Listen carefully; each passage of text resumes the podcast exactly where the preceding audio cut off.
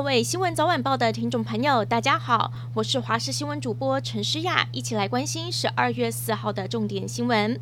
首先来关心天气，明天高压东移出海，因此冷气团威力减弱，未来几天渐渐回温。但是受到了辐射冷却的影响，西半部的清晨还是偏冷。至于基隆北海岸和东北部地区会有短暂雨，并有局部较大雨势发生的几率。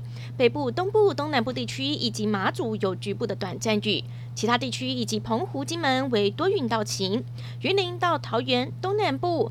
横川半岛沿海空旷地区以及澎湖、金门、马祖容易有较强的阵风，沿海地区也有较大的风浪，请大家多加留意。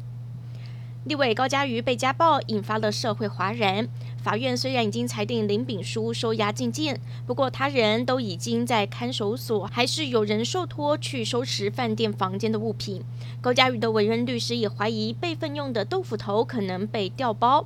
高嘉瑜的前男友马文玉在下午召开了记者会，除了质疑饭店知情不报是林炳书的共犯，还说已经看过高嘉瑜被暴打后拍的影片，痛批林炳书不是人，是恶魔。影片已经委托了律师，明天就会交给检察官，当做新证据。来关心国内的疫情。今天本土个案持续加零，境外移入则有十一例，包括了九例突破性感染。指挥中心也透露，国内第二剂疫苗涵盖率已经达到了百分之五十九点七三，预计明天就可以达到年底六成涵盖率的目标了。接种的速度合乎预期。同时，林口长庚也公布了 AZ 混打高端的试验结果，发现中和抗体效价明显提高，是两剂 AZ 的二点八四倍，副作用也更低。不过，混打的间隔时间也很重要。每年都相当热闹的新北耶诞城，昨天晚间正式点灯，今天迎来第一个周末假日。不管是许多人最爱的旋转木马，还是打卡亮点乐高主题屋，排队人潮不断，成了最受欢迎的打卡热点。虽然国内的疫情持续的趋缓，但是防疫还是不能马虎的。提醒您，如果到新北耶诞城，口罩别忘了戴好，免得疫情趁虚而入。再来关心屏东春日乡一名三岁的男童遭到比特犬攻击致死，现在这只比特犬被农业处安置。而它的主人除了被依过失致死罪嫌送办外，因为没有申请宠物登记和绝育，也将被依法开罚。嘉义县山区也有民众发现疑似遭到弃养的比特犬凶猛的狂吠，担心也有人遭到误伤，紧急通报相关单位前往捕抓。不过还是要呼吁民众千万不要弃养，否则可移动保法最高开罚十五万元。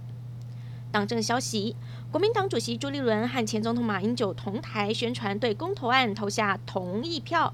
对于副总统赖清德说莱克多巴胺不是毒药，两个人都不能接受，痛批身为副总统的赖清德变成药头。对此，赖清德下午在台中公投宣导活动时再次强调，莱克多巴胺不是毒药，也不是安非他命。他还击马英九在任内开放莱牛，为什么现在遇到莱猪就要反对？应该说清楚。交通讯息。台铁这几天连续出状况，下午又出包了。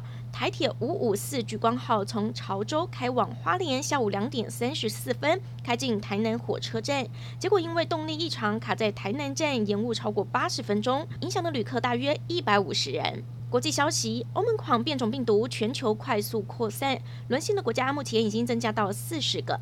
以欧盟狂传播的速度比 Delta 更快的情况来推断，情况越来越不利于人类控制疫情。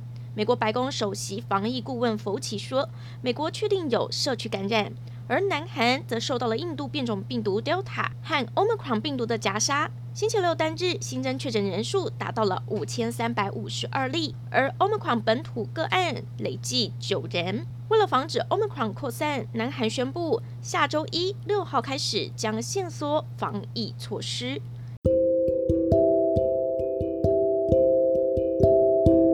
感谢您收听以上的焦点新闻，我们再会。